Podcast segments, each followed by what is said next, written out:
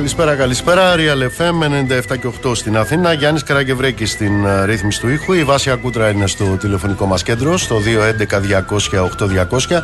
Ηλεκτρονική τρόπη επικοινωνίας με SMS γραφετερία, αλκενό, το μήνυμά σας και αποστολή στο 19600 με email στη διεύθυνση studio papakirialfm.gr. Νίκος Μπογιόπουλος, στα μικρόφωνα του αληθινού σταθμού της χώρας. Θα είμαστε μαζί μέχρι τις 9.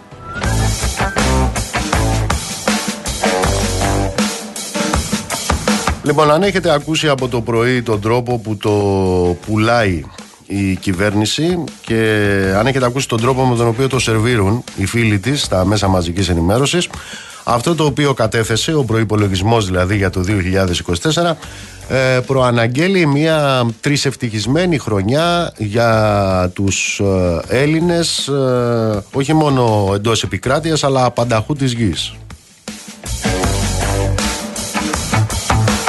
Προσέξτε τώρα περί ποιου πράγματος ομιλούμε. Μιλάμε για μία ακόμα φοροκαταιγίδα που έρχεται για εκατομμύρια νοικοκυριά για το 2024. Αυτό είναι το βασικό στίγμα του προϋπολογισμού που κατατέθηκε στη Βουλή. Μιλάμε για χοντρό αποτύπωμα της αντιλαϊκής πολιτικής μέσα από τα ματωμένα πλεονάσματα μέχρι την ε, διατήρηση και την αύξηση των, ε, των φόρων. Παρά το γεγονός λοιπόν ότι ο προπαγανδιστικός μηχανισμός κυβέρνησης ε, εστιάζει σε κάτι ψίχουλα για τα ιδιαίτερα χαμηλά εισοδήματα η πραγματικότητα είναι τέτοια που δεν μπορεί να κρυφτεί. Ο προϋπολογισμός λοιπόν προβλέπει τα εξής. Έχουμε από χέρι 6,2 δισεκατομμύρια παραπάνω φόρους. Επαναλαμβάνω, 6,2 δισεκατομμύρια παραπάνω φόρους σε σχέση με το 2023. Συνολικά η φορολαϊλασία θα ανέλθει στα 62,9-63 περίπου δισεκατομμύρια ευρώ. Μιλάμε για μία αύξηση της τάξης του 8,1% σε σχέση με φέτος, με φέτος που και πάλι σημειωτέων η φορολιστία έχει απογειωθεί. Μιλάμε για μια εκτίναξη των εσόδων από τον ΦΠΑ, μιλάμε για αυτή την τρισάθλια, τρισάδικη μορφή έμεσης φορολογίας στα 24,3 δισεκατομμύρια ευρώ από 22,1 δισεκατομμύρια που προέβλεπε ο, ο προηγούμενος ε, προϋπολογισμός, ο περσινός. Μιλάμε δηλαδή για πάνω από 2,2 δισεκατομμύρια ευρώ αύξηση. Σε ό,τι αφορά τους ειδικούς φόρους, αυτοί μένουν σταθερά στα 7,1 δισεκατομμύρια ευρώ της ε, λαιλασίας. Συνολικά λοιπόν, οι φόροι επί των αγαθών και των υπηρεσιών εκτινάσονται στα 35,1 δισεκατομμύρια ευρώ. Παραπέρα έχουμε γιγάντωση και των άμεσων φόρων όπως ε, για παράδειγμα οι φόροι εισοδήματος ε, φυσικών προσώπων που προβλέπεται να φτάσουν στα 13 δισεκατομμύρια και το ποσό αυτό είναι αυξημένο με ό,τι προβλεπόταν στον προϋπολογισμό του 23 κατά 1,7 δισεκατομμύρια. Επιπλέον, αντί η κυβέρνηση να καταργήσει τον ΦΠΑ σε βασικά καταναλωτικά προϊόντα, την ώρα που η ακρίβεια έχει τσακίσει τα εισοδήματα, προχωρά από την 1η Γενάρη του 24 σε αύξηση του φόρου προστιθέμενης αξίας ε, στα μη αλκοολούχα ποτά, στα αναψυχτικά, στο νερό που σερβίρονται από επιχειρήσεις ε, ε, εστίασης και έτσι λοιπόν ο ΦΠΑ σε αυτά τα προϊόντα από την πρώτη πρώτου από το 13 πηγαίνει στο 24%. Όλα αυτά βέβαια στο όνομα της δημοσιονομικής πειθαρχίας και της δημοσιονομικής ε, σταθερότητας καθότι διότι Φερρυπίν και επειδή πρέπει όπως λέγεται από τους ε, άριστους και επιτελικούς κυβερνώντες μας να διατηρηθεί η αξιοπιστία. Η αξιοπιστία εν ώψη και των ε, νέων αξιολογήσεων από τους ε, διεθνείς οίκους καθότι αυτό τι θα μας φέρει. Αυτό θα φέρει πρόσβαση λέει ε, σε φθηνότερο δανεισμό. Για ποιον θα φέρει την πρόσβαση σε φθηνότερο δανεισμό; Για ποιον, εσείς για ποιον λέτε ότι θα φέρει την πρόσβαση για φθηνότερο δανεισμό του αστικού κράτους; Για τους άνεργους μήπως, για τους συνταξιούχους, για τους εργάτες ή για τους ε, κεφαλαιοκρατικούς ομίλους;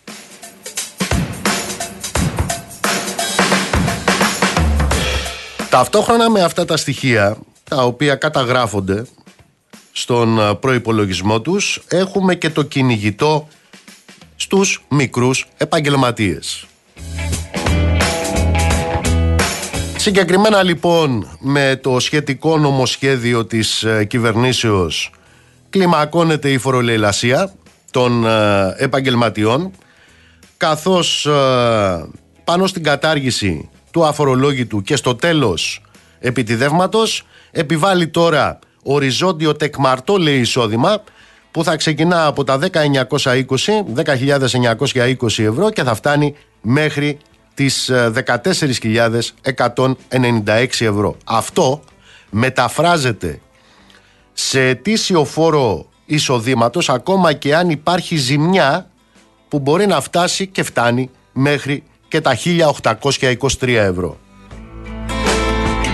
Ποσά προσέξτε τα οποία θα πρέπει να προσθεθούν στην ε, προκαταβολή του φόρου όπως επίσης και στα 488 ευρώ του τέλους επιτιδεύματος. Με άλλα λόγια με αυτόν τον τρόπο διαλύουν τους μικρούς επαγγελματοβιοτέχνες και τους ε, απασχολου, αυτοαπασχολούμενους.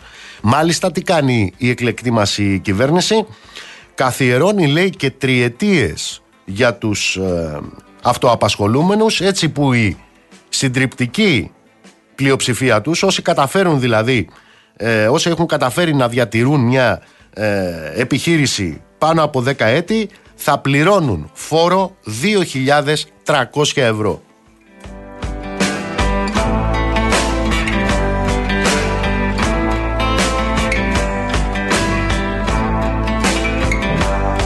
Αυτή είναι η λαιλασία η νέα η οποία έρχεται, την οποία η κυβέρνηση μαζί με τους φίλους της επαναλαμβάνω στα μέσα μαζικής ενημέρωσης προσπαθούν να την κρύψουν πίσω από τα παχιά λόγια σχετικά με όσα περιλαμβάνονται στον προϋπολογισμό για την ε, υποτιθέμενη ενίσχυση έτσι τη λένε των εισοδημάτων όπως ε, αυτά τα οποία ε, ανακοίνωσε δηλαδή την περασμένη εβδομάδα ο κύριος Μητσοτάκης μιλάμε δηλαδή για αυτές τις πενταροδεκάρες. Προσέξτε τώρα. Οι αυξήσεις στους ε, μισθούς, έτσι το λένε, των δημοσίων υπαλλήλων αποτελούν στην πραγματικότητα τη μονιμοποίηση όλων των περικοπών της ε, προηγούμενης 12 ετίες τις οποίες φυσικά εφάρμοσαν διαδοχικά οι κυβερνήσεις της Νέας Δημοκρατίας, του ΠΑΣΟΚ, ε, του ΣΥΡΙΖΑ μετά. μιλάμε δηλαδή για την κατάργηση του 13ου και του 14ου μισθού. Αυτές τις ε, περικοπές έτσι όπως ε, συμπυκνώνονται και με το μνημονιακό μισθολόγιο αυτό το οποίο καθορίστηκε το 2015 από το κόμμα του κυρίου Κασελάκη που πριν ήταν το κόμμα του κυρίου Τσίπρα έρχεται τώρα να τα σφραγίσει όλα αυτά η κυβέρνηση με τις ε, αυξήσεις κοροϊδία. Μιλάμε για την κοροϊδία των 50 ευρώ το μήνα μετά από 12 χρόνια καθυλωμένων μισθών και με την ακρίβεια να καλπάζει. Μιλάμε για μια κοροϊδία η οποία δεν ξεπερνά μεσοσταθμικά το 4,5% όταν μόνο το 2022 είχαμε πραγματική μείωση 7,4% του μισθού.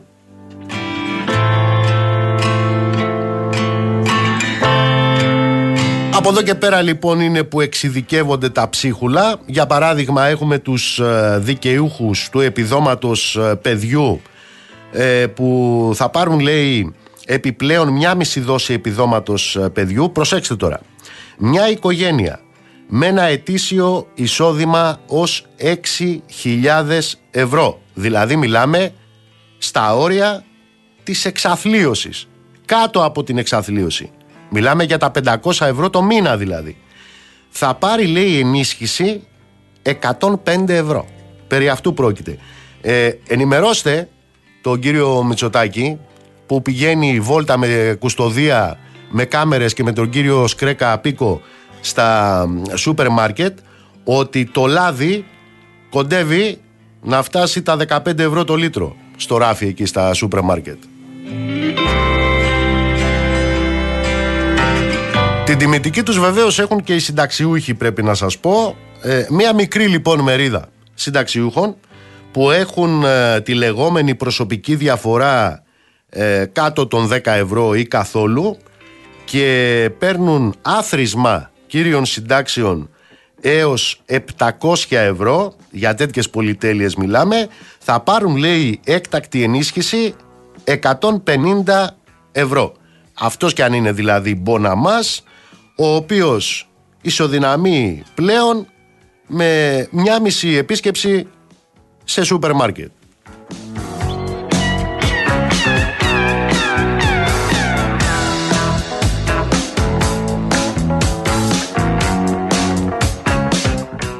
Όλο αυτό το σχέδιο ε, ΚΑΠΑΜΑΣ περιλαμβάνει και τους δικαιούχους λέει του ελάχιστου εγγυημένου εισοδήματος. Προσέξτε τώρα, μιλάμε για ανθρώπους οι οποίοι βγάζουν μόλις 2.400 ευρώ το χρόνο για αυτό το μονοπρόσωπο νοικοκυριό. Δηλαδή τίποτα.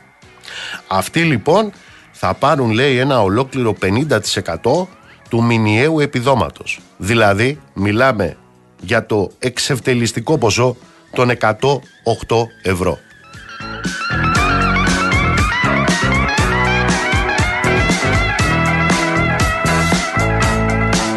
Και επίσης ε, έχουμε και τους δικαιούχους του επιδόματος ε, ΑΜΕΑ, του εξοειδρυματικού επιδόματος και λοιπόν επιδομάτων αναπηρίας ε, του ΙΕΦΚΑ. Εδώ λοιπόν ο Μποναμάς φτάνει τα 200 ευρώ.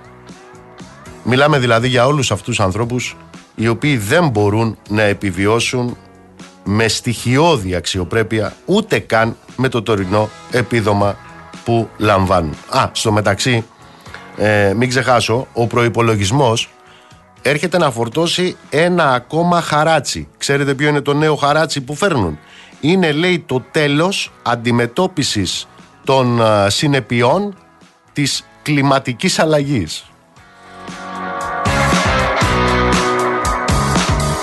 Αυτό το τέλος δηλαδή αντιμετώπισης των συνεπειών της κλιματικής αλλαγής έρχεται να προσθεθεί συμπληρωματικά στο φόρο διαμονής, στα τουριστικά καταλήματα και στην ε, βραχυχρόνια μίσθωση στο όνομα φυσικά της αντιμετώπισης των καταστροφών από ε, φυσικά φαινόμενα.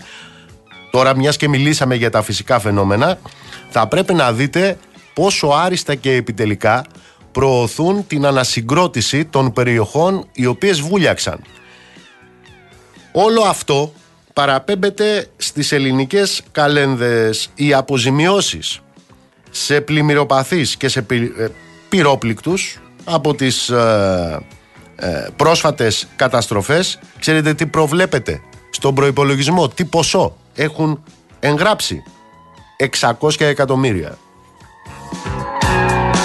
Μιλάμε δηλαδή για ένα ποσό το οποίο δεν φτάνει ούτε για τις πρώτες ανάγκες.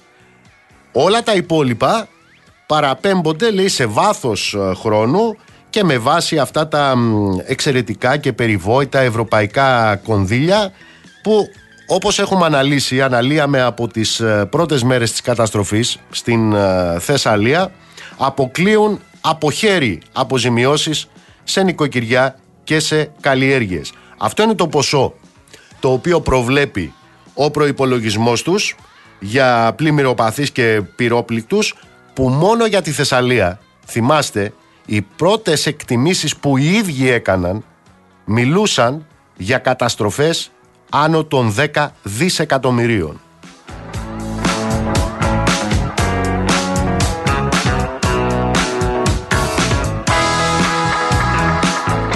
Όταν λοιπόν θα ακούτε τον κύριο Χατζηδάκη και τους υπόλοιπους ε, να σας μιλάνε για αυτή την ευμάρεια η οποία έρχεται το 2024 ε, δεν έχετε παρά να μπείτε στην ίδια την εισηγητική έκθεση του προϋπολογισμού. Εκεί ανάμεσα στα άλλα θα δείτε πώς διαρθρώνεται αυτό το οποίο λέγεται δημόσια κατανάλωση.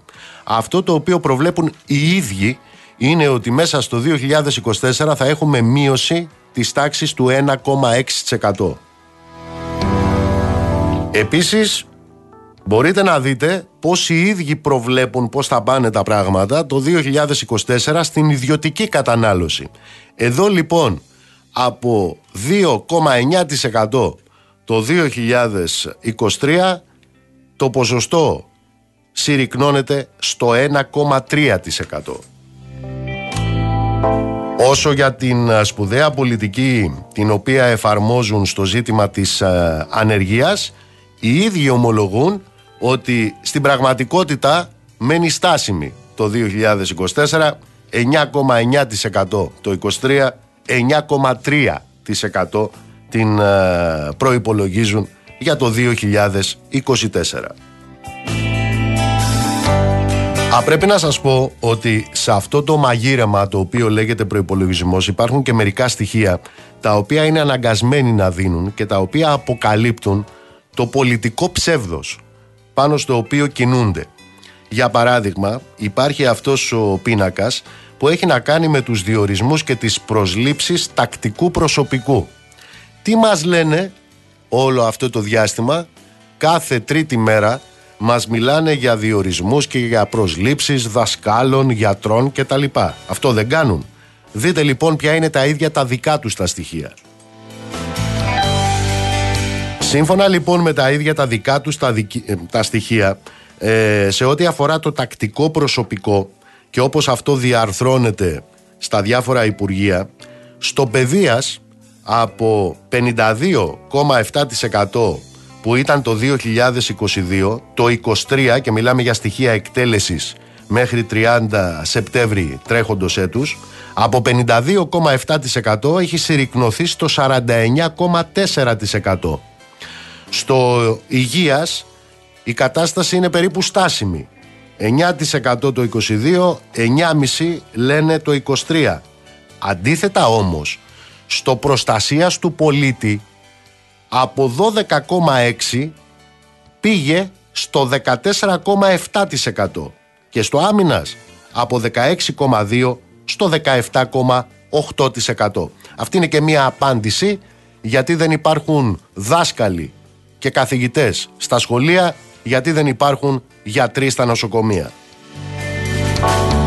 Αντιθέτως υπάρχουν πάρα πολλοί αστυνομικοί στις κινητοποιήσεις και στις διαδηλώσεις.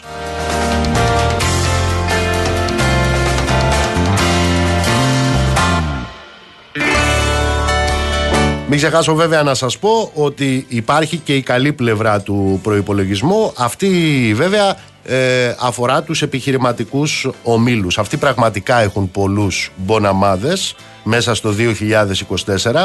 Συγκεκριμένα λοιπόν έχουμε 12,1 δισεκατομμύρια ευρώ ζεστότατο χρήμα μέσω του προγράμματος δημοσίων επενδύσεων και του Ταμείου Ανάκαμψης και Ανθεκτικότητας και προσέξτε την ώρα που πίνουν το αίμα από την ε, άδικη έμεση φορολογία, την ώρα που φέρνουν το νομοσχέδιο για τους ελεύθερες επαγγελματίες, τι έχουμε, έχουμε νέες φοροαπαλλαγές, όπως αυτές που αφορούν την αναμόρφωση, λέει, του πλαισίου λειτουργίας της κεφαλαίου αγοράς. Προσέξτε, έχουμε μείωση του φόρου συγκέντρωσης κεφαλαίων, επαναλαμβάνω, μείωση του φόρου συγκέντρωσης κεφαλαίων από 0,5 σε 0,2. Έχουμε μείωση κατά 50% του φόρου χρηματιστηριακών συναλλαγών, ξέρετε ποιοι κάνουν χρηματιστηριακές συναλλαγές έτσι, οι συνταξιούχοι και οι εργάτες και οι άνεργοι κυρίως.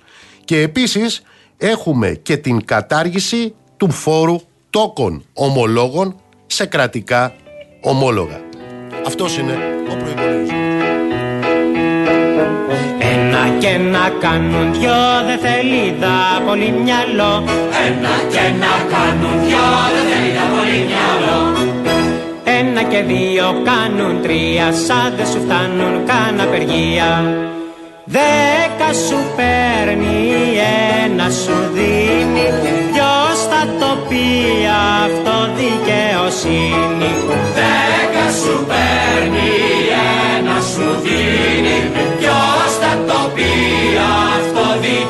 δικαιοσύνη Ένα και να κάνουν δυο δεν θέλει δα πολύ μυαλό. Ένα και να κάνουν δυο δεν θέλει δα πολύ μυαλό. Δέκα επί χίλια, δέκα χιλιάδες και μόνο χίλιες για χίλιους εργάτες. Εννιά λοιπόν χιλιάδες, εννιά επί χίλια, αυτό είναι που πάντα θα λέμε υπεραξία. Εννιά λοιπόν χιλιάδες, εννιά επί χίλια, αυτό είναι που πάντα θα λέμε υπεραξία. Ένα και να κάνουν δυο δεν θέλει δα πολύ μυαλό Ένα και να κάνουν δυο δεν θέλει δα πολύ μυαλό Έξι και δύο οχτώ ονόματι. Ο πεινασμένος βγάνει και μάτι. Έξι επί έξι τριάντα έξι. Για το κεφαλαίο πάλι θα φέξει Έξι επί έξι τριάντα έξι. Για το κεφαλαίο πάλι θα φέξει Ένα και να κάνουν δυο δεν θέλει δα πολύ μυαλό. Ένα και να κάνουν δυο δεν θέλει δα πολύ μυαλό. Σαν το κεφαλαίο θα κινδυνέψει Πάλι ο γιος σου στη μάχη θα τρέξει. Ποιος νόμος τάχα τα χέρια σου δένει Όταν ο κόμπος φτάνει στο χτένι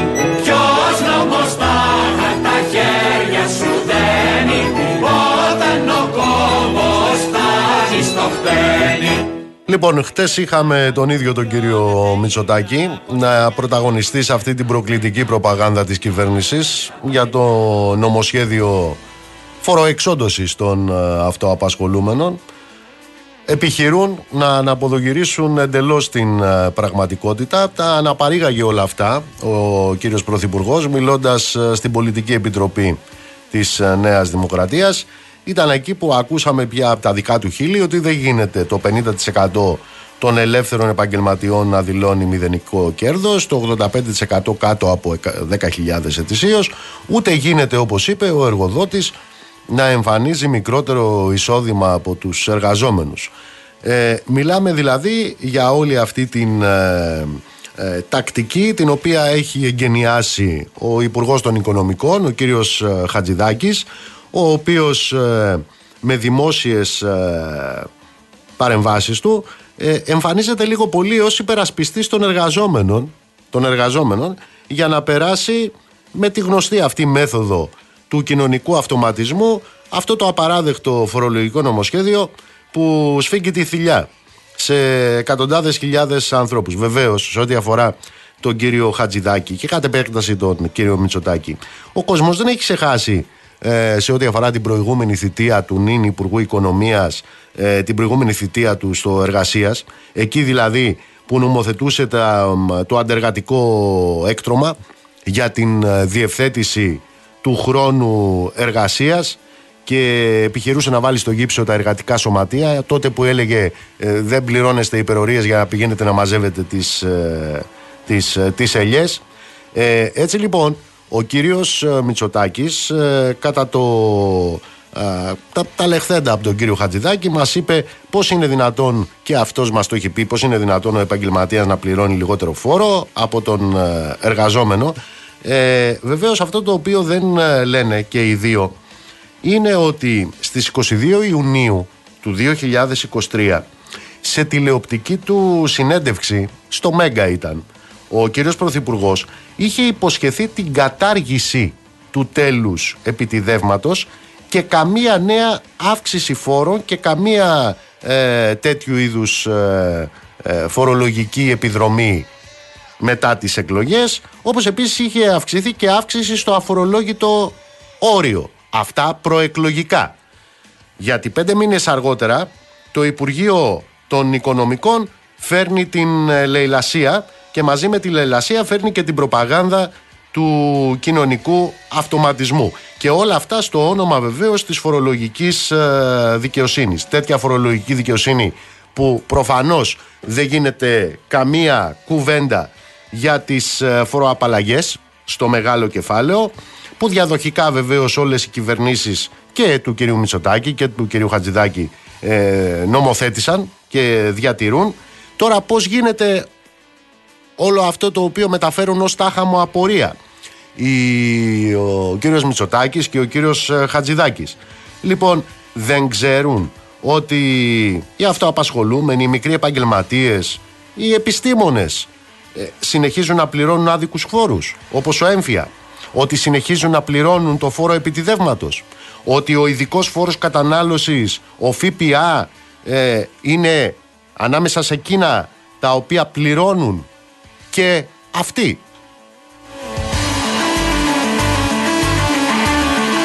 Και τι κάνουν λοιπόν, ακούστε λοιπόν τι κάνουν. Με την υπάρχουσα φορολόγηση όταν θα δηλώσεις 10.000 ευρώ πληρώνεις φόρο εισοδήματος 900 ευρώ τέλος επιτιδεύματος 650 το σύνολο 1550 αυτά τώρα. Με αυτό που φέρνουν ο φόρος εισοδήματος πηγαίνει στα 1823 ευρώ προσθέτει το τέλος επιτιδεύματος 400 87 και πάμε λοιπόν σε ένα σύνολο φορολογίας 2.310 ευρώ. Δηλαδή μιλάμε για, για αύξηση 760 ευρώ. Αυτά στις 10.000. Στις 11.000 ευρώ ε, δηλωθέν εισόδημα. Από τα 1.770 πηγαίνουμε στα 2.310. Δηλαδή αύξηση 540 ευρώ στις 12.000 ε, δηλωθέν ε, εισόδημα. Από 1990 ο φόρος σήμερα πηγαίνει στα 2.310. Αν τώρα έχεις 10.000 εισόδημα ελεύθερος επαγγελματίας με έναν εργαζόμενο από 1.550 ευρώ ο φόρος εκτινάσεται στα 2.630 δηλαδή 1.100 περίπου ευρώ παραπάνω. Αν δηλώσεις 12.000 με έναν εργαζόμενο, πηγαίνουμε από τα 1.990 στα 2.632 συν 640 ευρώ παραπάνω φόρος.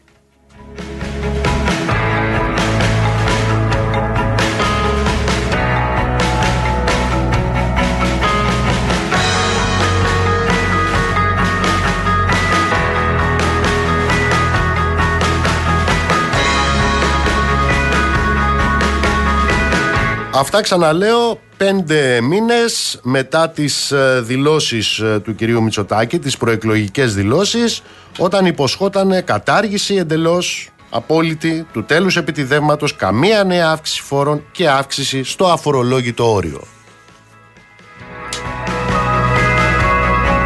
Πάμε στη τηλεφωνική μας γραμμή. Είναι μαζί μας ο Αντιπρόεδρος Ομοσπονδίας των Βιοτεχνικών Σωματείων ε, στην Αττική και μέλος του Διοικητικού Συμβουλίου της ΓΕΣΕΒΕ, ο κύριος Δημήτρης Βιτάλης. Κύριε Βιτάλη, καλησπέρα. Καλησπέρα. Είχατε κινητοποίηση σήμερα, αλλά νομίζω μεγάλη κινητοποίηση είναι αύριο.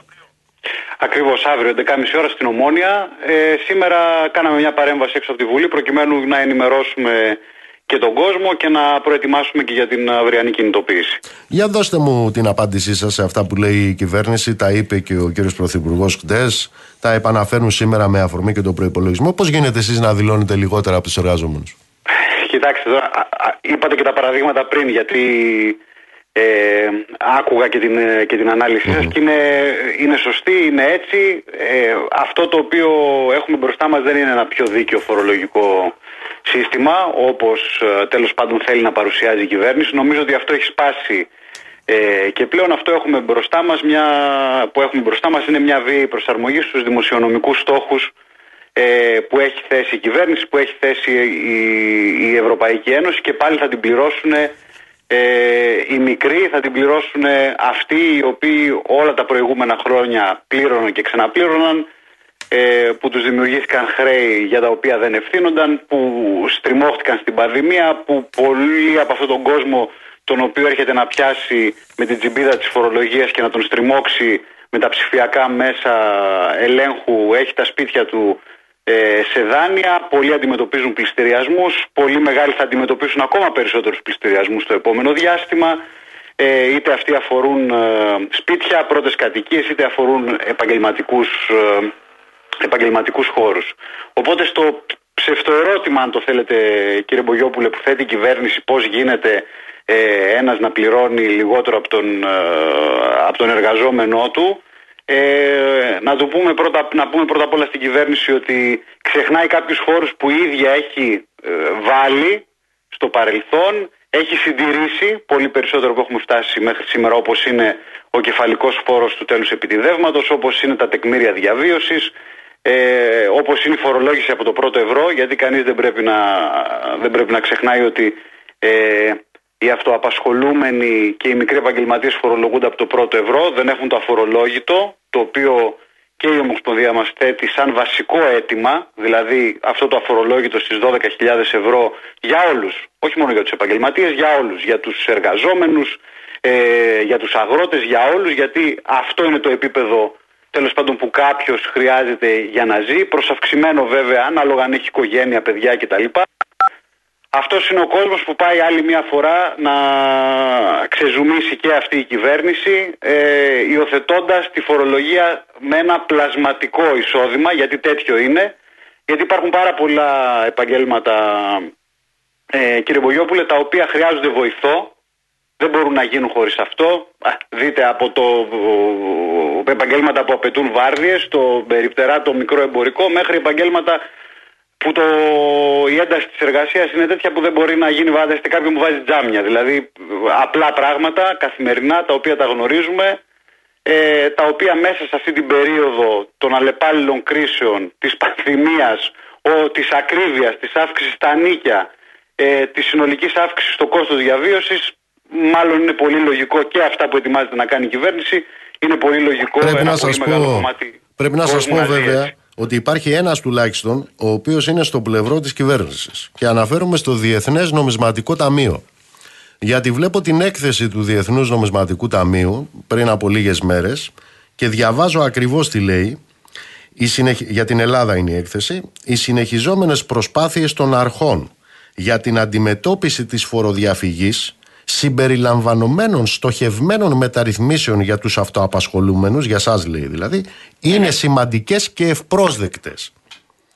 Καταλάβατε. Το Διεθνές Νομισματικό Ταμείο είναι ευπρόσδεκτο αυτό που κάνει ο κύριος Μητσοτάκης σε ό,τι αφορά το χώρο σας. Έχει πάρει και τα χειροκροτήματα και ε, από την ίδια την Ευρωπαϊκή Ένωση. Ε, κύριε Μπογιόπουλε, ούτως ή άλλως οι εξαγγελίες ε, μπροστά στους πριν από τους πανηγυρισμούς για τις επενδυτικές βαθμίδες για νέα μαξιλαράκια, μαξιλαράκια η κυβέρνηση λέει τον υδρότα του ελληνικού λαού, των εργαζομένων, των αυτοπασχολουμένων, των αγροτών, αυτά είναι τα μαξιλαράκια, έτσι φτιάχνονται από τη βαριά φορολογία ε, φτιάχνονται πρώτα απ' όλα, αυτά τα, αυτά τα μαξιλαράκια τέλος πάντων θα γίνουν ε, βορρά στους μεγάλους επιχειρηματικούς ομίλους οι οποίοι θα επιδοτηθούν άλλη μια φορά προκειμένου να πιαστούν οι στόχοι της, ε, της ανάπτυξης για αυτούς τους λίγους που την απολαμβάνουν ε, βέβαια και θα, θα πιαστούν αυτοί οι στόχοι με τον, υδρότα, με τον υδρότα του λαού συνολικά και των αυτοπασχολημένων στη συγκεκριμένη περίπτωση που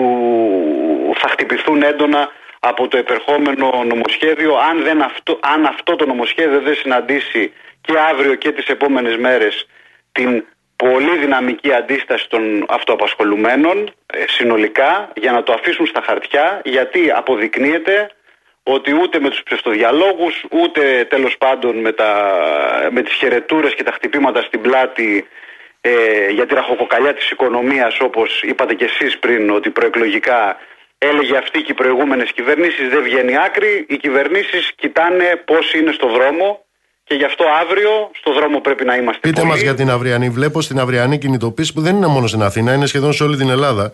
Αλλά βλέπω είναι, θα είναι μαζί σας και οι επιστήμονες και οι δικηγόροι και οι ταξιτζίδες. Ε, για πείτε μας πού γίνεται.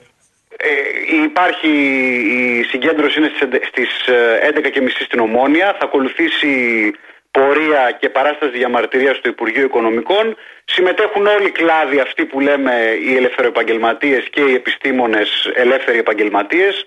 Υπάρχουν ε, καλέσματα από πολλές ε, ενώσεις, σωματεία, επιτροπές αγώνα ε, και αύριο ευελπιστούμε να είναι μια πρώτη δυναμική απάντηση απέναντι σε αυτή τη λέλαπα που έρχεται και δεν θα σταματήσει στους επαγγελματίες. Αν θέλετε και μια εκτίμηση δεν θα σταματήσει στους επαγγελματίες. Οι επαγγελματίες είναι πρώτο, το πρώτο βήμα ε, και γι' αυτό χρησιμοποιείται και ο κοινωνικός αυτοματισμός από την κυβέρνηση. 11.30 ώρα λοιπόν αύριο το πρωί στην Ομόνια. Κύριε Βιτάλη, ευχαριστώ θερμά. εγώ σας ευχαριστώ. Γεια σας.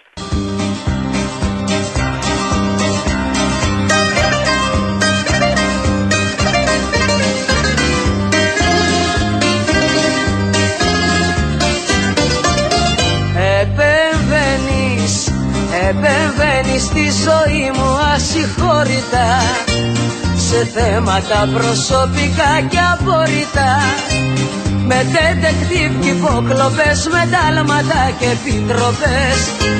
Επεμβαίνεις, επεμβαίνεις, επεμβαίνεις με κάνες μπαλάκι ταινείς Είσαι σκέτο, παγράτος, είσαι σκέτο παγράτος και προβοκατορίσα Γι' αυτό σε χωρίσα. Είσαι σκέτο. Λοιπόν, πάμε αμέσως στη Τζέννη Κρυθαρά. Πάμε να δούμε τι γίνεται με τις ε, διεργασίες ε, που από ό,τι φαίνεται βρίσκονται σε εξέλιξη σε ό,τι αφορά την απελευθέρωση ομήρων τόσο από την ε, πλευρά των ε, Παλαιστινίων όσο και από την ε, πλευρά των Ισραηλινών. Τζέννη, ακούμε. Καλησπέρα. Λοιπόν, σε λίγα λεπτά ξεκινάει το κυβερνητικό συμβούλιο του Ισραήλ και αναμένεται μετά από αυτό ενδεχομένως να γίνουν και κάποιες επίσημες ανακοινώσεις καθώς από την πλευρά του Τελαβίβ δεν υπάρχει ως τώρα επίσημη τοποθέτηση για την διαπραγμάτευση προηγήθηκε στις 6 το απόγευμα η διεξαγωγή πολεμικού υπουργικού συμβουλίου και στις 7 του Συμβουλίου Ασφαλείας της χώρας. Και αυτό που γνωρίζουμε από Ισραηλινές πηγές τις οποίες μεταδίδουν τόσο τα αμερικανικά όσο και τα Ισραηλινά μέσα ενημέρωσης αυτό το οποίο συζητείται ε, μέχρι αυτή τη στιγμή είναι να υπάρξει και χειρία για τουλάχιστον τέσσερις ημέρες κατά την οποία θα απελευθερώνονται κάθε μέρα 12 ή 13 όμοιροι. Ε, στο αντάλλαγμα που έχουν ζητήσει οι Παλαιστίνοι να αφαιθούν ελεύθεροι ε, δεκάδες κρατούμενοι από τις Ισραηλινές φυλακές φαίνεται πως έχουν καταλήξει σε έναν αριθμό περίπου 150 ατόμων όμως διαμηνύει το Ισραήλ πως σε αυτούς τους φυλακισμένους δεν θα συμπεριλαμβάνονται ε, όσοι έχουν καταδικαστεί για φόνο το προηγούμενο διάστημα ενώ ζητείται επίσης από την Χαμάς ε, προκειμένου να υπάρξει ανταλλαγή ε, κρατουμένων να γίνει μεταξύ, τους, ε, μεταξύ της Χαμάς και της Ισλαμικής Τζιχάντ έρευνα προκειμένου να βρεθούν και οι υπόλοιποι όμοιροι. Και αυτό γιατί; Η Χαμάς έχει ανακοινώσει ότι έχει 210 από τους 240 Ισραηλινούς εχμαλώτους. Οι υπόλοιποι 30 φέρεται να είναι στα χέρια της Ισλαμικής Τζιχάντ, η οποία δεν συμμετέχει στη διαπραγμάτευση και απαιτεί το Ισραήλ η Χαμάς να λάβει αυτό τον ρόλο. Το Κατάρ, το οποίο είναι ο κύριος διαμεσολαβητής σε αυτή τη διαπραγμάτευση, έχει δηλώσει πως είναι πολύ λίγες οι λεπτομέρειες οι οποίες απομένουν για την επίτευξη της συμφωνίας. Το ίδιο έκανε χθες και ο Αμερικανός πρόεδρος Τζο Μπάιντεν, καθώς επίσης και ο ηγέτης της Χαμάς, ο Χανίγια, το δήλωσε νωρίς σήμερα το πρωί. Μάλιστα, ανέβασε στους 300 τον αριθμό των Παλαιστινίων φυλακισμένων, οι οποίοι ενδεχομένως θα παραδοθούν από το Ισραήλ, εφόσον κλείσει αυτή η συμφωνία και την τετραήμερη κατάπαυση του πυρός και την απελευθέρωση των ε, Ισραηλινών εχμαλώτων. Σε ό,τι αφορά στο κομμάτι των καυσίμων, γιατί υπήρχε ε, περίπτωση να είναι και αυτό στο πλαίσιο της συμφωνίας, δεν γνωρίζουμε αν τελικά θα συμπεριλαμβάνεται, γιατί υπάρχουν πολλές ενστάσεις από την πλευρά του Ισραήλ αναφορικά με το πώς θα χρησιμοποιηθούν τα καύσιμα από τη Χαμάς. Η Χαμάς υποστηρίζει ότι θα είναι μόνο για τα νοσοκομεία, αλλά αυτό ε, το Ισραήλ πιστεύω ότι δεν θα τηρηθεί στο τέλος. Θα δούμε την εξέλιξη και στην ε, συνέχεια της εκπομπής. Ε, εντάξει, Τζένι μου, θα τα πούμε και στην ε, δεύτερη ώρα. Πάμε σε...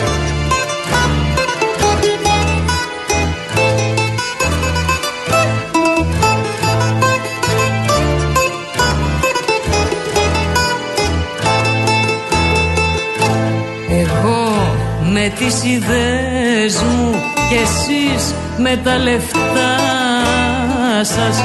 Νομίζω πως τα θέλετε μόνα ζυγαδικά σας.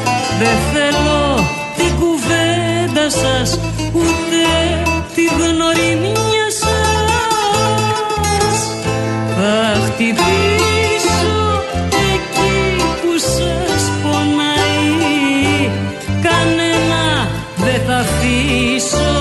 εμένα να κερνάει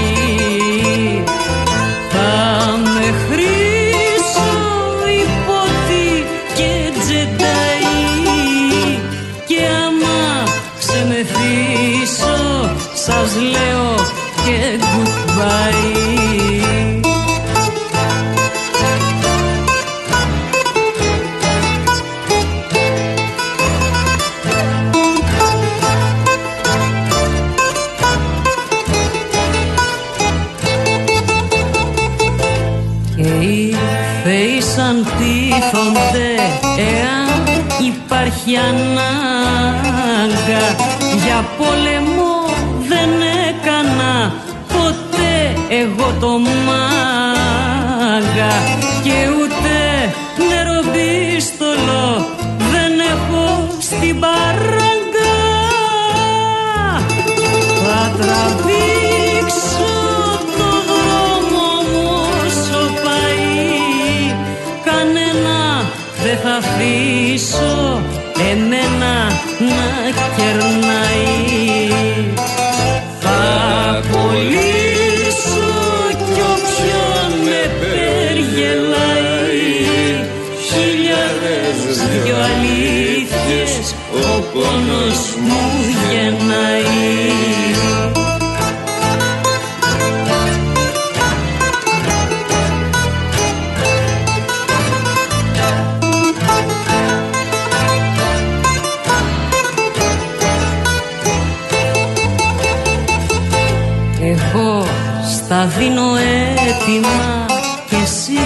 τα θες δικά σου. Λίγουρα που σε δέρνε παρόλα τα λεφτά σου. Και ούτε στο νυχάκι μου δεν φτάνει η αφεντία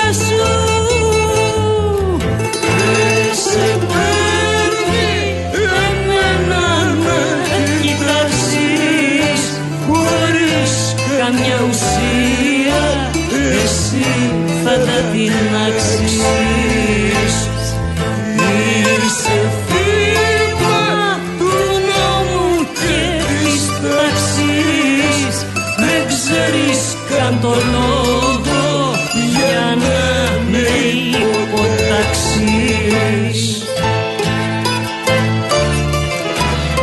Καλησπέρα, καλησπέρα σε όσους μπήκατε τώρα στη συχνότητα. Δεύτερη ώρα της εκπομπής Real FM 97 και 8 στην Αθήνα. Γιάννης Καραγευρέκη στην ε, ρύθμιση του ήχου.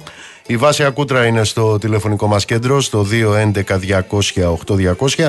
Ηλεκτρονική τρόπη επικοινωνίας με SMS, γραφετερία, κενό, το μήνυμά σας και αποστολή στο 19600 με email στη διεύθυνση studio papakirialfm.gr Νίκος Μπογιόπουλος, στα μικρόφωνα του αληθινού σταθμού της χώρας. Θα είμαστε μαζί μέχρι τις 9.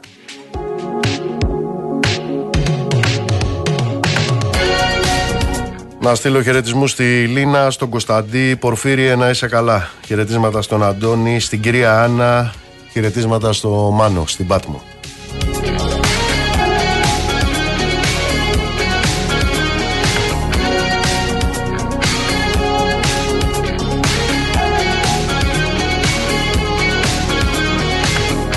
Πώς γίνεται λοιπόν ένας ελεύθερος επαγγελματίας να πληρώνει λιγότερα από τον εργαζόμενο, ρωτάει ο κ. Χατζηδάκη και ο κ. Μητσοτάκης. Να πάει να ρωτήσετε τον Warren Buffett. Είναι αυτός που είχε δηλώσει ότι η γραμματέας του πληρώνει περισσότερους φόρους από αυτόν.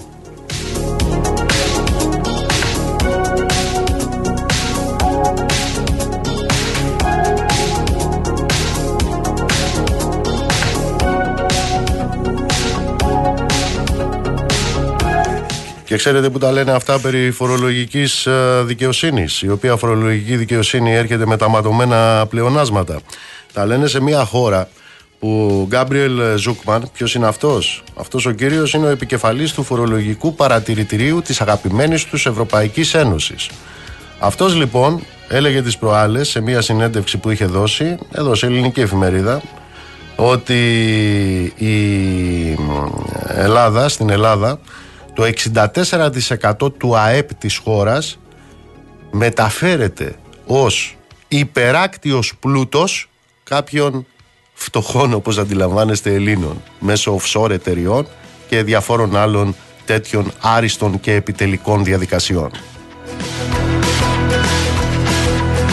Όπως ακριβώς το ακούσατε, το είπε ποιος, ο Ζούκμαν. Τι είναι αυτός, είπαμε, επικεφαλής του φορολογικού παρατηρητηρίου της Ευρωπαϊκής Ένωσης.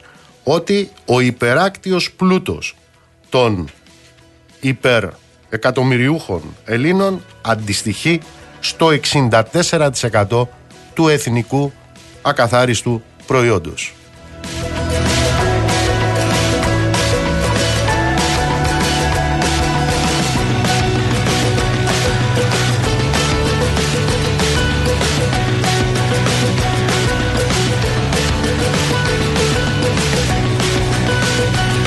Και θα μείνουμε στην ε, Ευρωπαϊκή μας Ένωση για άλλο λόγο. Όπως ε, πολύ καλά γνωρίζετε τι είναι η Ευρωπαϊκή Ένωση. Η Ευρωπαϊκή Ένωση είναι ε, το θησαυροφυλάκιο, η θηρίδα της ε, αναγέννησης, του διαφωτισμού, του πολιτισμού. Αυτά δεν είναι η Ευρωπαϊκή Ένωση.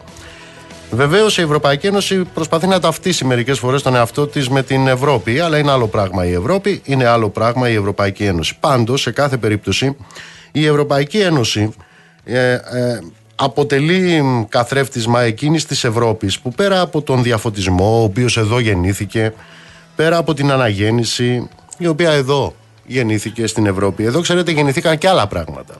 Εδώ, σε αυτή την Ήπειρο, γεννήθηκε και ο φασισμός. Εδώ γεννήθηκε ο φασισμός. Εδώ, σε αυτή την Ήπειρο, γεννήθηκαν τα Auschwitz. Εδώ, σε αυτή την Ήπειρο ήταν που γεννήθηκαν ε, τα κρεματόρια. Και από αυτή την Ήπειρο ήταν που ξεκίνησε η διαδικασία των απικισμών, των απικιών σε όλο τον κόσμο. Ελπίζω να μην κάνω λάθος, Βαγγέλη. Βαγγέλης Αρεταίος. Καλό, καλησπέρα, καλησπέρα. Όχι, δεν κάνεις καθόλου λάθος, έτσι είναι. Και φαίνεται ότι ε, γυρίζουμε πάλι σε μια μάλλον σκοτεινή περίοδο για την Ευρώπη. Ε, τόσο στο εσωτερικό όσο και στις σχέσεις με το εξωτερικό και κυρίως όσον αφορά ε, την ε, μετανάστευση όπου πλέον έχει γίνει το βασικό πρόβλημα τώρα το βάζουμε εισαγωγικά ε, για πολλούς ε, ηγέτες στην Ευρώπη έχει γίνει βέβαια και ένα μεγάλο εργαλείο για τους ε, λαϊκιστές ε, και τους ε, δεξιούς και ακροδεξιούς στην Ευρώπη και βλέπουμε ότι ε, προς το παρόν τουλάχιστον η Ευρωπαϊκή Ένωση δεν μπορεί να συντονιστεί και να, ε, να, να έχει μια συγκεκριμένη και, ε, και, και συνεπή πολιτική για το μεταναστευτικό. Έχουμε αυτές τις προσπάθειες που γίνονται ε, ανάμεσα στους 27 για να βρεθεί μια συμφωνία για, την, ε, για, το νέο, ε, για τη νέα πολιτική για τη μετανάστευση η οποία ακόμα δεν έχει ολοκληρωθεί. Υπάρχουν πολλές αντιστάσεις από διάφορες χώρες και βέβαια έχουμε πλέον και το φαινόμενο χώρες μέλη να κάνουν δικές τους ε, διμερείς συμφωνίες με τρίτες χώρες κάτι το οποίο ανησυχεί με τις Βρυξέλλες αλλά δεν μπορούν οι Βρυξέλλες να κάνουν κάτι για να το σταματήσουν διότι ακριβώς δεν έχει ακόμα υπάρξει μια συνένεση για το πώς η Ευρώπη συνολικά θα χειριστεί το μεταναστευτικό. Μισό λεπτό εδώ τώρα. Έχεις μία χώρα, την Ιταλία, η οποία προχώρησε ήδη σε συμφωνία. Τι κάνουν αυτοί, αυτοί έχουν συμφωνήσει με την Αλβανία, η Αλβανία να γίνεται για λογαριασμό τους, ε, να υπάρχουν στρατόπεδα συγκέντρωσης στην πραγματικότητα στην Αλβανία για λογαριασμό της Ιταλίας όλο τούτο το βλέπει η Ευρωπαϊκή Ένωση και παριστάνει την ε, κυρία ε, με τις ε, καμέλιες λέγοντας ότι εντάξει αλλά ξέρετε επειδή η Αλβανία είναι εκτός της Ευρωπαϊκής Ένωσης δεν συμπεμπίπτει στο ευρωπαϊκό δίκαιο τι μπαρμπούτσαλα είναι αυτά ε, είναι εντελώς ασυνεπής αυτή η στάση, διότι η ίδια Ευρωπαϊκή Ένωση έχει προχωρήσει σε συμφωνίες του ίδιου τύπου και με την Τουρκία, με την Τινησία και προσπαθεί να κάνει το ίδιο πράγμα και με την Αίγυπτο ε, εν ώψη φόβου για νέο μεταναστευτικό κύμα από την Παλαιστίνη. Αυτό που ενόχλησε τις Βρυξέλλες είναι αυτό ακριβώς ότι ε, η Ρώμη έκανε μια μονομερή κίνηση χωρίς να να συντονιστεί με την Ευρώπη. Ε, ε, το αν είχε δίκιο ή όχι είναι άλλη συζήτηση. Το βασικό είναι ότι πλέον βλέπουμε χώρες που προσπαθούν μόνες τους να βρουν λύση. Όπως και η Δανία, που και αυτή προσπαθεί να βρει μια δικιά της λύση που να στέλνει πίσω τους μετανάστες.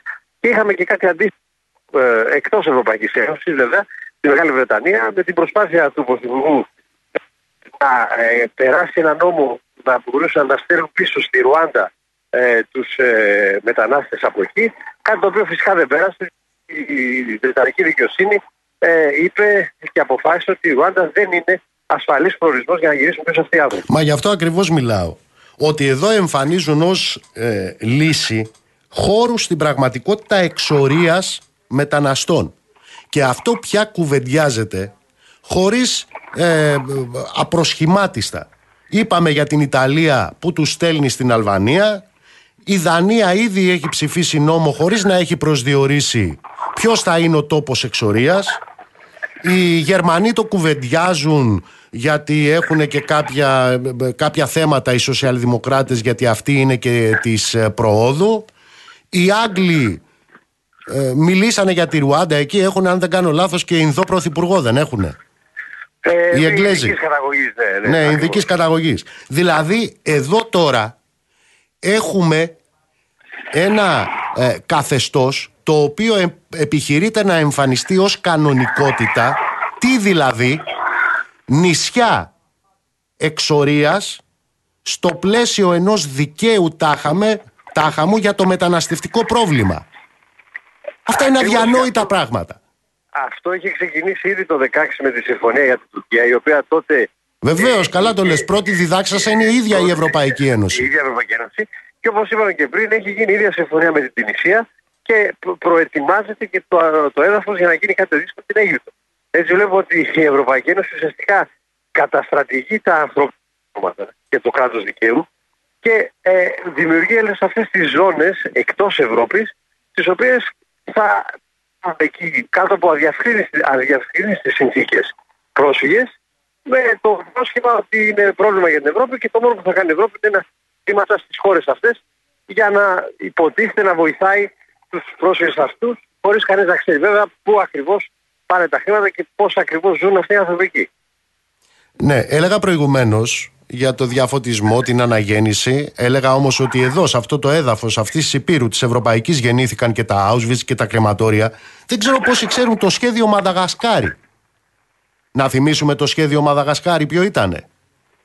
Το σχέδιο Μαδαγασκάρη ήταν το σχέδιο των Ναζί, ήταν το σχέδιο του Χίτλερ, του Χίμλερ, του Γκέρινγκ και των άλλων να πάρουν τους Εβραίους και να τους πάνε στη Μαδαγασκάρη. Δεν ευωδόθηκε βέβαια αυτό το σχέδιο και τους πήγανε στα, στα κρεματόρια. Ακριβώς το πρόβλημα είναι ότι πλέον με, με, με όλη αυτή την ε, αδικία και των ηγεσιών να, να διαχειριστούν το, όπως θα έπρεπε το μεταναστευτικό περνάμε πλέον σε αυτή τη φάση όπου η ίδια η Ευρώπη δημιουργεί τις δικές της ζώνες εκτός νόμου ουσιαστικά στις οποίες ε, που θα, θα ζουν κάποιοι άνθρωποι πρόσφυγες που έρχονται από, κα- από πολύ μακριά και που δεν θα μπορούσαν ποτέ, όχι απλά να περάσουν στην Ευρώπη, δεν θα μπορέσουν ποτέ προφανώς να έχουν και, και, πολύ, και, και καλές ε, συνθήκες διαβίωσης και προοπτικές ε, ενσωμάτωσης σε κάποια κοινωνία. Η ελληνική κυβέρνηση τι λέει για όλα αυτά, Βαγγέλη; Η ελληνική κυβέρνηση προσπαθεί να μείνει πιστή σε ένα, ε, σε, σε ένα συντονισμό με την Ευρώπη. Ε, γι' αυτό και προσπαθεί η Αθήνα διακαώς να προωθήσει ό,τι ό, όσο μπορεί την ε, συμφωνία για, για, για το νέο σύμφωνο για τη νέα πολιτική μετανάστευσης, η οποία όπως ε, ε, μπλοκάρουν άλλες χώρες, ε, η Αθήνα μόνη της δεν φαίνεται ότι θα κάνει κάτι ε, σε, σε διμερές επίπεδο με άλλες τρίτες χώρες και θα μείνει ε, πι- πιστή σε μια ε, έστω και στο χαρτί Ευρωπαϊκή Ενότητα. Το θέμα είναι ότι αν ε, μέσα στην επόμενη περίοδο αυξηθούν τα κύματα μετανάστευσης ε, α- α- από την Τουρκία, ενδεχομένως όχι, αλλά από άλλες οδούς, κυρίως ε, μέσω ε, Βαλκανίων ε, ή ε, Κύπρου ε, και ε, με, με, με όλα αυτά που γίνεται στο, στη Μέση Ανατολή, ενδεχομένως να βρεθεί και η Ελλάδα πάλι στην πρώτη γραμμή ενός νέου κύματος μετανάστευσης. Αυτό λοιπόν το οποίο το ακούγαμε ως ε, υπερχείληση του ακροδεξιού φασιστικού λόγου στην Ελλάδα, γιατί υπήρχαν εδώ διάφοροι που λέγανε τι τους θέλετε τους μετανάστες, πηγαίνετε, πηγαίνετε τους στη Μακρόνισο. Αυτό λοιπόν το οποίο ακούγαμε εδώ ως υπερχείληση αυτού του ακροδεξιού βόθρου αποτελεί πια επίσημη πολιτική της Ευρωπαϊκής Ένωσης. Ουσιαστικά ναι και αυτός είναι ο κίνδυνος της άκρας ε, δεξιάς ότι ε, ουσιαστικά έχει δηλητηριάσει την, τον υπόλοιπο πολιτικό κόσμο ε, και βλέπουμε ότι και στη δεξιά, την κλασική δεξιά και πολλές φορές αγγίζει σε κάποιες φορές και τη κέντρο δεξιά να έχουμε αυτή τη ρητορική. Μάλιστα. Έγινε Βαγγέλη μου. Α, πες μου κάτι. Προχτές είχαν ε, την ε, συνεδρίαση για τη Γάζα. Ε, δάκρυσαν όλοι οι κροκόδιλοι, έτσι; Δάκρυσαν όλοι οι κροκόδιλοι και φυσικά δεν έγινε τίποτα. Περιμένουμε ε, κάποια στιγμή να υπάρχει ένα πιο συντονισμένο σχέδιο ανθρωπιστικής βοήθειας το οποίο ακόμα δεν έχει οργανωθεί ε, και βεβαίως έχουμε και όλη αυτή την ε, κατάσταση στην Ευρώπη με τον φόβο ότι κάποια στιγμή θα μπορεί να, να υπάρξει και ένα νέο κύμα προσύλου γι' αυτό και έχουν σπέσει όλοι στην Αίγυπτο με σκοπό να, να κρατήσει η Αίγυπτος τους όποιους Παλαιστίνους πρόσφυγες πάνε προς τα εκεί. Έβλεπα και πότε ήταν χτες, προχτές ήταν, έβλεπα τον Μπορέλ, αυτό τον α, αξιοθρύνητο τύπο, να μιλάει στο Αλζαζίρα και ενώ ήταν έτοιμος να πει ότι ε, ήταν έγκλημα πολέμου αυτό το οποίο έγινε σε 7 Οκτώβρη, όταν ρωτήθηκε αν είναι έγκλημα πολέμου αυτό το οποίο διαπράττει το Ισραήλ από τις 7 Οκτώβρη και μετά, εκεί βρήκε να πει δεν είμαι δικηγόρος. Στην πρώτη φάση ήξερε όμως, ήταν δικηγόρος. Ε, όλο αυτό το θέμα με το Ισραήλ είναι ένα, μια, μια βόμβα ε, στη, στη, στα θεμέλια της Ευρώπης διότι υπάρχουν πάρα πολύ διαφορετικές, πάρα πολύ διαφορετικές απόψεις και ακόμα δεν έχουμε δει μια συγκεκριμένη και αυστηρή στάση ε, της Ευρωπαϊκής Ένωσης απέναντι στο Τελαβή. Έγινε Βάγγελη μου, σε ευχαριστώ πολύ. Καλό βράδυ. Για να έχετε μια πλήρη εικόνα για αυτή την απίθμενη υποκρισία και τα δύο μέτρα και δύο σταθμά των κυρίων της, ε, και κυριών της Ευρωπαϊκής Ένωσης και στο ζήτημα της ε, σφαγής που είναι σε εξέλιξη στα κατεχόμενα της ε, Παλαιστίνης ε, όλο αυτό προκύπτει, ξαναλέω, από τα λεγόμενα του ΙΠΑ του εκπροσώπου της Ευρωπαϊκής Ένωσης για την εξωτερική πολιτική του Μπορέλ στη συνέντευξη που έδωσε στο Αλζαζίρα. Από τη μια στιγμή στην άλλη λοιπόν, αν δείτε τη συνέντευξη, ο Μπορέλ μετατρέπεται από αδαή περί των νομικών πότε, όταν καλείται να απαντήσει αν το Ισραήλ διαπράττει εγκλήματα πολέμου εκεί που είναι αδαής όταν τον ρωτούν για το Ισραήλ αμέσως μεταμορφώνεται σε ειδήμονα επί του θέματος όταν η αντίστοιχη ερώτηση αφορά τις ενέργειες της, ε, της Χαμάς. Είναι για μια ακόμα φορά η στάση τους είναι προφανές από τι καθορίζεται. Τίποτα από όσα βγαίνουν από το στόμα τους περί ανθρωπιστικού δικαίου και όλα τα άλλα τα ηχηρά παρόμοια δεν έχουν ε, δεν κουβαλούν καμία αλήθεια η μόνη αλήθεια είναι τα συμφέροντά τους. Κανένας σεβασμός τάχα μου δήθεν τώρα περί διεθνούς δικαίου το οποίο το χρησιμοποιούν και το επικαλούνται κατά το δοκούν όταν ρωτήθηκε λοιπόν από, τη, από το δημοσιογράφο εκεί θεωρείται αυτό που κάνει το Ισραήλ έγκλημα πολέμου. Μπορέλ απάντηση δεν είμαι δικηγόρος. Δημοσιογράφος. Πιστεύει η Ευρωπαϊκή Ένωση πως αυτό που έκανε η Χαμάς 7 Οκτώβρη είναι έγκλημα πολέμου; Μπορέλ. Μπορέλ. Ναι, το θεωρούμε έγκλημα πολέμου. Μάλιστα. Μα κύριε Μπορέλ, του λέει ο δημοσιογράφος, μόλις μου είπατε όταν ρώτησα για το Ισραήλ πως δεν είστε δικηγόρος. Πώς έχετε τέτοια σαφήνεια στην κατηγορία σας όταν μιλάμε για την άλλη πλευρά; Μπορέλ. Ε, δεν έχουμε δύο μέτρα και δύο σταθμά. Καταλάβατε; Είναι αυτό που έλεγε ο, ο Λουντέμις πριν από κάτι δεκαετίες. Δεν το έλεγε για τον Μπορέλ, το έλεγε για κάτι τύπου σαν τον Μπορέλ. Εδώ ντρέπεται και η ντροπή όταν τους ακούει αυτό. Ντρέπεται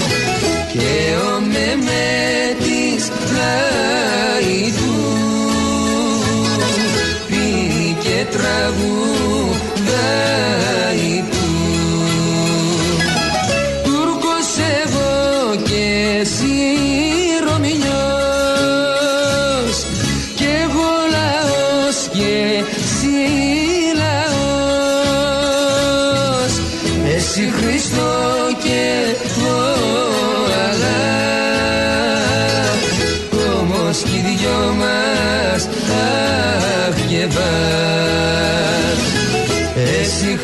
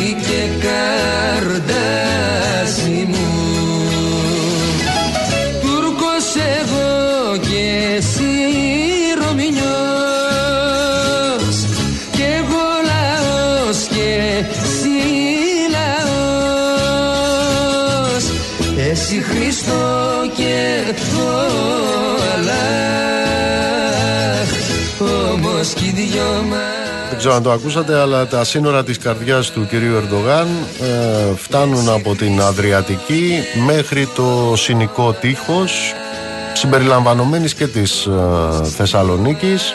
Είχαμε πάλι εκείνα τα μια νύχτα μπορεί να έρθουμε ξαφνικά. Είναι η συνέχεια δηλαδή των όσων έλεγε προχτές ο Φιντάν, ο Τούρκος υπουργός των ε, Εξωτερικών, ο οποίος μίλησε πάλι για τουρκική μειονότητα στη Θράκη, για μη κυριότητα μ, στην Ελλάδα, ελληνικών νησιών και άλλα τέτοια. Θα τα δούμε όλα αυτά τις επόμενες μέρες εν ώψη και της ε, επίσκεψης εδώ του κυρίου Ερντογάν. Λοιπόν, θέλω να πάμε σε αυτό το θανατικό. Ένα θανατικό το οποίο μ, εξελίσσεται στα Μουγκά. 55 δελιβεράδες, 55 διανομής έχουν χάσει τη ζωή τους τα τελευταία χρόνια. Ο τελευταίος ήταν α, προχτές στην α, Θεσσαλονίκη. Καλησπερίζω τον κύριο Γιώργο Μπρανίκα. Είναι πρόεδρος του Συνδικάτου Εργατοϊπολήλων α, Τουριστικών και Επιστημιστικών Επιχειρήσεων. Καλησπέρα κύριε Πρόεδρε. Καλησπέρα κύριε Μπογιόπουλε. Τι θανατικό είναι αυτό; Ήταν όπως είχατε πει και εσείς πολύ καλά το 55ο, ο δεύτερος στη Θεσσαλονίκη τους τελευταίους μήνες. Ένας διανομέας ο οποίος βγήκε για μεροκάματο το Σάββατο. Ε, δεν γύρισε ποτέ σπίτι του γιατί είχε ένα ατύχημα τα μεσάνυχτα του Σαββάτου. Να πούμε το μεταξύ προσέκρουσε μαζί με ένα αυτοκίνητο.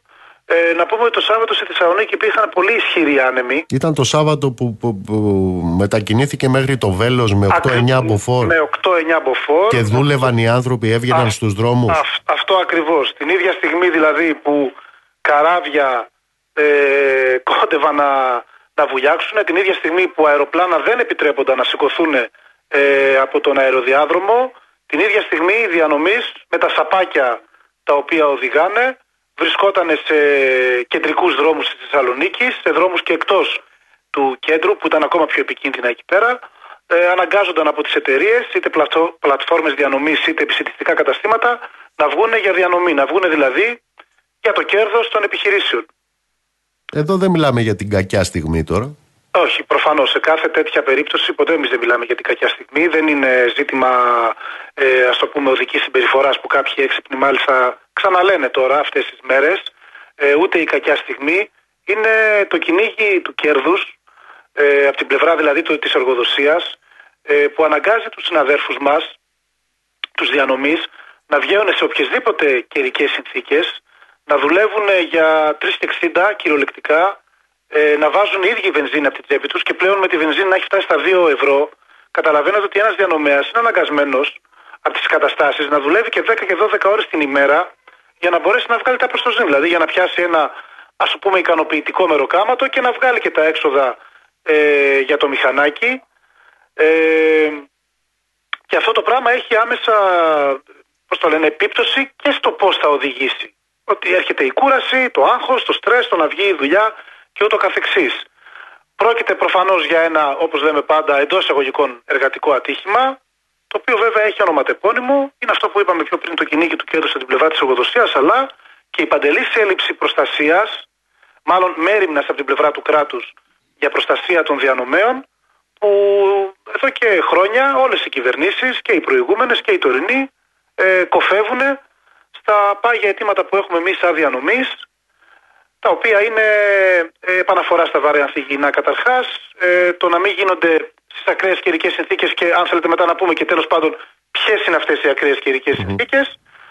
Πριν, πριν πάμε σε αυτό, βεβαίως, επειδή ναι. έχω υπόψη μου ότι το συνδικάτο το δικό σας ήδη από νωρίς το Σάββατο είχε επισημάνει, είχε απευθυνθεί στο κράτος, στην αστυνομία, στους εργοδοτικούς φορείς ναι. μιλούσε ακριβώς για αυτό το κίνδυνο που διέτρεχαν ε, οι συνάδελφοι οι συνάδελφοί σας οι διανομής λόγω των καιρικών συνθήκων δεν ίδρωσε ταυτή κανενός; Κανενός ε, όχι ακριβώς κανένας, θα σας πω. Ε, η αστυνομία με την τροχία τέλος πάντων που είχαμε μια επικοινωνία και είχαμε πει ότι κοιτάξτε να δείτε πέφτουν δέντρα εδώ πέρα Προφανώς ένας διανομέας δεν θα βγει ας πούμε, στο δρόμο για να κάνει βόλτες απλά στην πόλη. Θα αναγκαστεί για να πάει σε μεγάλες τέλος πάντων αποστάσεις να πηγαίνει φαγητό κτλ. Ε, πρέπει να κάνετε κάποιες συστάσεις, να πάρετε κάποια μέτρα. Ε, δεν είμαστε εμείς οι αρμόδιοι. Στις επιχειρήσεις παίρναμε σε μία πλατφόρμα διανομής. Εντάξει, είχαν αναφέρει και κάποιοι συνάδελφοι από το επιχειρησιακό σωματείο, δεν βρίσκαν κανέναν όλη μέρα. Κανέναν. Ενώ γνωρίζανε πολύ καλά ότι έχει 8 μποφόρ, δεν βρίσκαν κανέναν. Εκεί που μπορέσαμε όμως και παρεμβήκαμε, και αυτό είναι και το πιο καλό. Μετά από παρεμβάσεις και δικές μας και των ίδιων των εργαζομένων, που είχαν πει ότι πλέον είναι επικίνδυνο εδώ πέρα να κυκλοφορούμε στα 8 μποφόρ. Μα τι λέτε, εγώ δεν το ήξερα ότι. Ε, το, το, το, έμαθα με αφορμή την κουβέντα που είχα χτες ε, για το βέλος, για αυτά που συνέβησαν επίσης επάνω. Μιλάμε για ανέμους με πάνω από 105 χιλιόμετρα την ώρα. Ε, φανταστείτε ότι μόνο η πυροσβεστική είχε πάνω από 200 κλήσεις για πτώσεις δέντρων κτλ. Ε, τέλος πάντων και μετά από παρεμβάσεις μας μονάχα που σταμάτησε η διανομή βέβαια αυτό δυστυχώς δεν φάνηκε κύριε Μπογιόπουλο αρκετό γιατί μια ανθρώπινη ζωή χάθηκε ακόμα ένας νεκρός, μετράμε ακόμα ένα νεκρό της τάξης μας. Με, τα, με τα μέτρα προστασίας και τι γίνεται κύριε, ε, κύριε Πρόεδρε; Λοιπόν, εμείς αυτά που ζητάμε είναι καταρχάς αυτά που ξεκινήσαμε να λέμε και πριν, είναι να επανέλθει η ειδικότητα στα βαρέα ανθυγιεινά. Καλά, αυτό το έχουμε για όλο τον κλάδο γενικά, αλλά μιας και μιλάμε ειδικά τώρα για τους διανομής. Προφανώς να είναι όλα τα έξοδα συντήρησης και βενζίνης κτλ. να είναι με ευθύνη της εργοδοσίας. Ε, γιατί ακριβώς αυτή τη στιγμή αυτό που είπαμε και πιο πριν είναι ότι δυσκολεύονται πάρα πολλοί οι συνάδελφοι το να συντηρήσουν το μηχανάκι και ακριβό το κόστος και πάρα πολλές οι ώρες εργασίας. Οπότε δεν βρίσκουν ούτε το χρόνο ούτε και το χρήμα για να μπορέσουν να κάνουν αυτά εδώ. Ε, να γίνεται επομένως και τα μέτρα ε, ατομικής προστασίας να δίνονται από την εργοδοσία και βέβαια αυτά που είπαμε για τα μέτρα προστασίας, γιατί και στον κάψονα ακόμα έπαιζε η κυβέρνηση και οι κρατικοί φορείς με το τι είναι καύσωνα κτλ. Μας λέγανε 40 βαθμούς, 49 βαθμούς δηλαδή μπορούν να βγει ο διανομέας να ψηθεί σαν κοτόπουλο στην άσφαλτο. Εμείς λέμε ξεκάθαρα τους 37 και πάνω, ε, όταν υπάρχει πρόβλεψη για ισχυρή χαλαζόπτωση, ισχυρή βροχόπτωση κτλ. να διακόπτεται η διανομή με το που ξεκινάει, ας πούμε, κάτι τέτοιο. Στις χαμηλές θερμοκρασίες, προφανέστατα στους πάνω από 6-7 μποφόρ ανέμους, ε, που κάνουν επικίνδυνη την, ε, τη διανομή. Και βέβαια όλα αυτά έχουν, έχονται να κουμπώσουν και με συλλογικές συμβάσεις, με αυξήσεις στου μισθούς. Πείτε, μου, πείτε μου κύριε Μπράνικα, αν, αν σε περίπτωση ατυχήματος, έτσι, υπάρχει κάποια, κάποια στοιχειώδης κάλυψη του, του εισοδήματος του διανομέα; Αυτό εξαρτάται. Αυτό εξαρτάται από το εξής. Αν είναι αυτό που λένε οι freelancers, οι αυταπασχολουμενοι ε, είσαι σαν το σκυλί στα μπέλη. Κυριολεκτικά. Γιατί ενώ έχεις ουσιαστικά εξαρτημένη σχέση εργασίας, γιατί αυτό είναι. Ότι δεν μπορούμε να πούμε ότι ένας, ένας διανομέας με έναν επιχειρηματικό κολοσσό ότι έχουν ίση ε, ότι είναι συνεργάτες επί ίση όρη. Μην το λέτε αυτό, γιατί άμα δουλεύετε σε 2-3-13 που λέει και ο Γεωργιάδης, ναι, έχετε ναι. μεγαλύτερη διαπραγματευτική. Καλά, ναι, ναι. ναι. Τέλος πάντων, μην το σχολιάσω αυτά που λέει ο κύριος Γεωργιάδης. Τουλάχιστον στην παρούσα, ναι. Ε, τον κύριο Γεωργιάδη τον είχαμε καλέσει καταρχάς να κάνει και delivery εδώ στη Θεσσαλονίκη το καλοκαίρι με τον Κάψονα. Θα ήταν ενδιαφέρον αυτό. Ναι, και εγώ θα ήθελα να το Θα ήταν ενδιαφέρον. Λοιπόν, ε, αυτοί πάνε πραγματικά σαν το σκυλί στα μπέλη. Γιατί δεν καλύπτονται από πουθενά. Τώρα όμως παίζει και κάτι άλλο.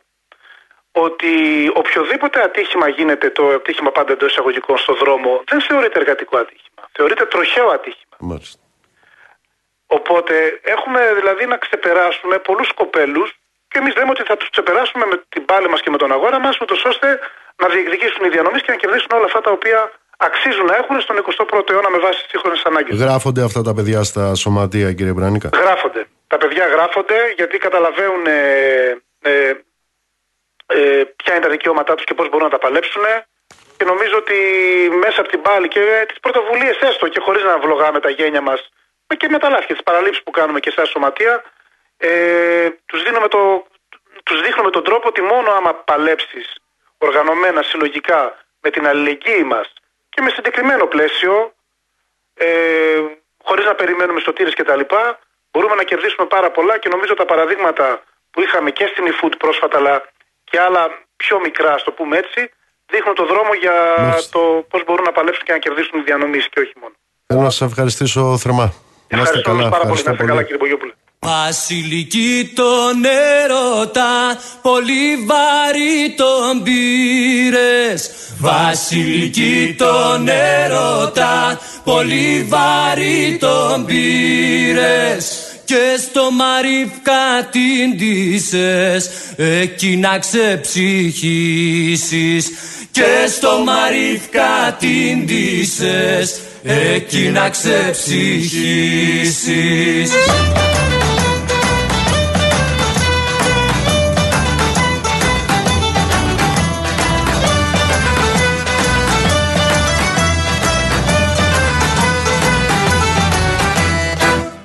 έπρεπε βασιλική το στεριό να αγαπήσεις Δεν έπρεπε βασιλική το στεριό να αγαπήσεις Μόνο έπρεπε βασιλική να τον απαρατήσεις να στείλω πολλούς χαιρετισμούς ε, στην κυρία Λέλια. Να είστε καλά, κυρία Λέλια. Στο Γιάννη στην Καβάλα, στο Νιόνιο, το φίλο μου. Καλησπέρα στον Άγγελο και την Ιωάννα, στην Ξανθή, στον Πετράν. Καλησπέρα στο Γιάννη το Μακρύ, στη Μαρία, στο Δήμο, στο Βαγγέλη. Να είσαι καλά, Αντώνη μου. Ο Αντώνης μας ακούει από την Ολλανδία. Παναγιώτη, σε ευχαριστώ. Καλησπέρα, Άγγελε. Καλησπέρα, Κωνσταντίνα.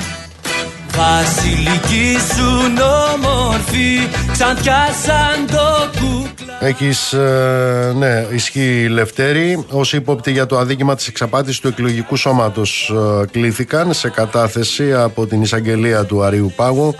Οι δέκα βουλευτές και ο άλλος, ε, ο ανεξάρτητος, των φασιστών με περικεφαλαία απόφαση και πήρε το φαρμάκι. Μιλάω για αυτό το γνωστό μόρφωμα, τους φασίστες με μπρικεφαλαία που βγήκαν προχτές ανήμερα του Πολυτεχνείου να πούνε ότι τους κατηγορούν, λέει, ότι είναι χουντικοί και μετά βγάλανε μια ανακοίνωση που μόνο ζήτω η Χούντα δεν λέγανε. Φασίστες με περικεφαλαία. Πάμε να δούμε τι γίνεται στη Γάζα. Τζένι, Τζένι Κρυθαρά. Λοιπόν, για αρχή να πούμε πως φαίνεται ότι προχωράει η συμφωνία για τους ομήρους. Ε, ο Ντανιάχου έχει την πλειοψηφία στο Υπουργικό Συμβούλιο βρισκόμαστε αναμονή των τελικών αποφάσεων. Ωστόσο φαίνεται πως υπάρχει ε, αντίθεση από, του, από τα ακροδεξιά κόμματα του Ισραηλινού συνασπισμού στην χώρα. Ο θρησκευτικός Ιωνισμός και η Ιουδαϊκή Δύναμη, αυτά τα δύο κόμματα που έχουν έξι ψήφους, φαίνεται πως δεν συμφωνούν. Ωστόσο ο Νετανιάχου έχει τα 38 άτομα που χρειάζεται για να περάσει η συμφωνία και το Πολεμικό Υπουργικό Συμβούλιο φαίνεται πως τον υποστηρίζει. Όλα αυτά βάσει των όρων που είπαμε νωρίτερα για την ανταλλαγή των εχμαλώτων με φυλακισμένους Παλαιστινίους καθώς επίσης και για μια τετραήμερη εκεχηρία και από τις ε, δύο πλευρές. Τώρα, σε ό,τι αφορά την κατάσταση στο πεδίο της μάχης, τα νοσοκομεία παραμένουν ο νούμερο ένα στόχος των Ισραηλινών δυνάμεων, τόσο το Αλσίφα όσο και το Αλκούντς, όσο και το Ινδονησιακό νοσοκομείο το οποίο αναγκάστηκε να σταματήσει την λειτουργία του και σύμφωνα με τον Παγκόσμιο Οργανισμό Υγείας είναι τέσσερα συνολικά τα νοσοκομεία τα οποία κινδυνεύουν όχι απλώς με κατάρρευση, αλλά να γίνουν και τα ίδια πεδία μάχης, αφού είναι διαρκείς οι επιθέσεις και οι βομβαρδισμοί. Είναι δεκάδες χιλιάδες οι άνθρωποι οι οποίοι προσπαθούν να απομακρυνθούν είτε από το βορρά είτε από τα κεντρικά της Γάζας προς τον νότο προκειμένου να σωθούν, ωστόσο δεν τα καταφέρνουν γιατί είναι συνεχή τα χτυπήματα και βρίσκονται μονίμως μεταξύ διασταυρούμενων πυρών. Και μιλάμε για γυναίκες, για παιδιά, για οικογένειες, για μαχοπληθυσμό που έχει βρει καταφύγιο σε αυτά τα νοσοκομεία, όπως επίσης και στα σχολεία, τα οποία είναι επίσης στόχοι των Ισραηλινών δυνάμεων, τα σχολεία του ΟΗΕ που λειτουργούν στην περιοχή και φυσικά οι προσφυγικοί καταβλισμοί πέραν της Τζαπαλίγια. Είχαμε δει και στην Ουσέιν τις προηγούμενες ημέρες να υπάρχουν χτυπήματα με δεκάδες νεκρούς και όλα αυτά τη στιγμή που συζητείται το ζήτημα της εκεχηρίας, ενώ έχουν αποτύχει οι τετράωρες καταπάσεις του πυρός που ε, υπήρξε μια προσπάθεια να γίνουν τις προηγούμενες εβδομάδες και τον Ισραηλινό στρατό να δημοσιοποιεί βίντεο τα οποία δείχνουν α, τους ομήρους να απομακρύνονται το νοσοκομείο Αλσίφα και να υπάρχει μια ημερομηνία 7 Οκτωβρίου στο βίντεο, όμως το γαλλικό πρακτορείο ειδήσεων το οποίο δημοσίευσε αυτό το βίντεο α, υποστηρίζει πως δεν είναι σε θέση να επιβεβαιώσει ότι πρόκειται για αυθεντικό υλικό. Και τέλος να αφήσουμε τα νεογνά τα οποία μεταφέρθηκαν τελικά στην Αίγυπτο. Πρόκειται για τα 28 μωράκια τα οποία κατάφεραν να, να επιδείξουν αυτή τη διαδικασία. Τρία εξ αυτών έμειναν πίσω και παραμένουν στο νοσοκομείο των Εμμυράτων, το λεγόμενο, στη Γάζα. Και δυστυχώς δύο από αυτά δεν τα κατάφεραν καθώς έμειναν για πολλές ώρες σε θερμοκοιτίδες χωρίς ρεύμα. Τζένι μου, σε ευχαριστώ πολύ. Λοιπόν, κάπου εδώ ήρθε η ώρα να σας αποχαιρετήσουμε για τους φίλους που ρωτάνε. Ναι, οι ταξιτζίδες αύριο έχουν απεργία από τις 6 ώρα το πρωί μέχρι τις 6 ώρα το πρωί της Πέμπτης και οι ταξιτζίδες συμμετέχουν σε αυτή την ομοβροντία αντιδράσεων από φορείς και συλλόγους αυτοαπασχολούμενων και ελεύθερων επαγγελματιών που πλήττονται από το φορολογικό νομοσχέδιο του Σούπερμαν του κυρίου Χατζηδάκη. Ήρθε η ώρα να σας αποχαιρετήσουμε να είστε όλοι και όλες καλά. Το ραντεβού μας είναι αύριο στις 7 το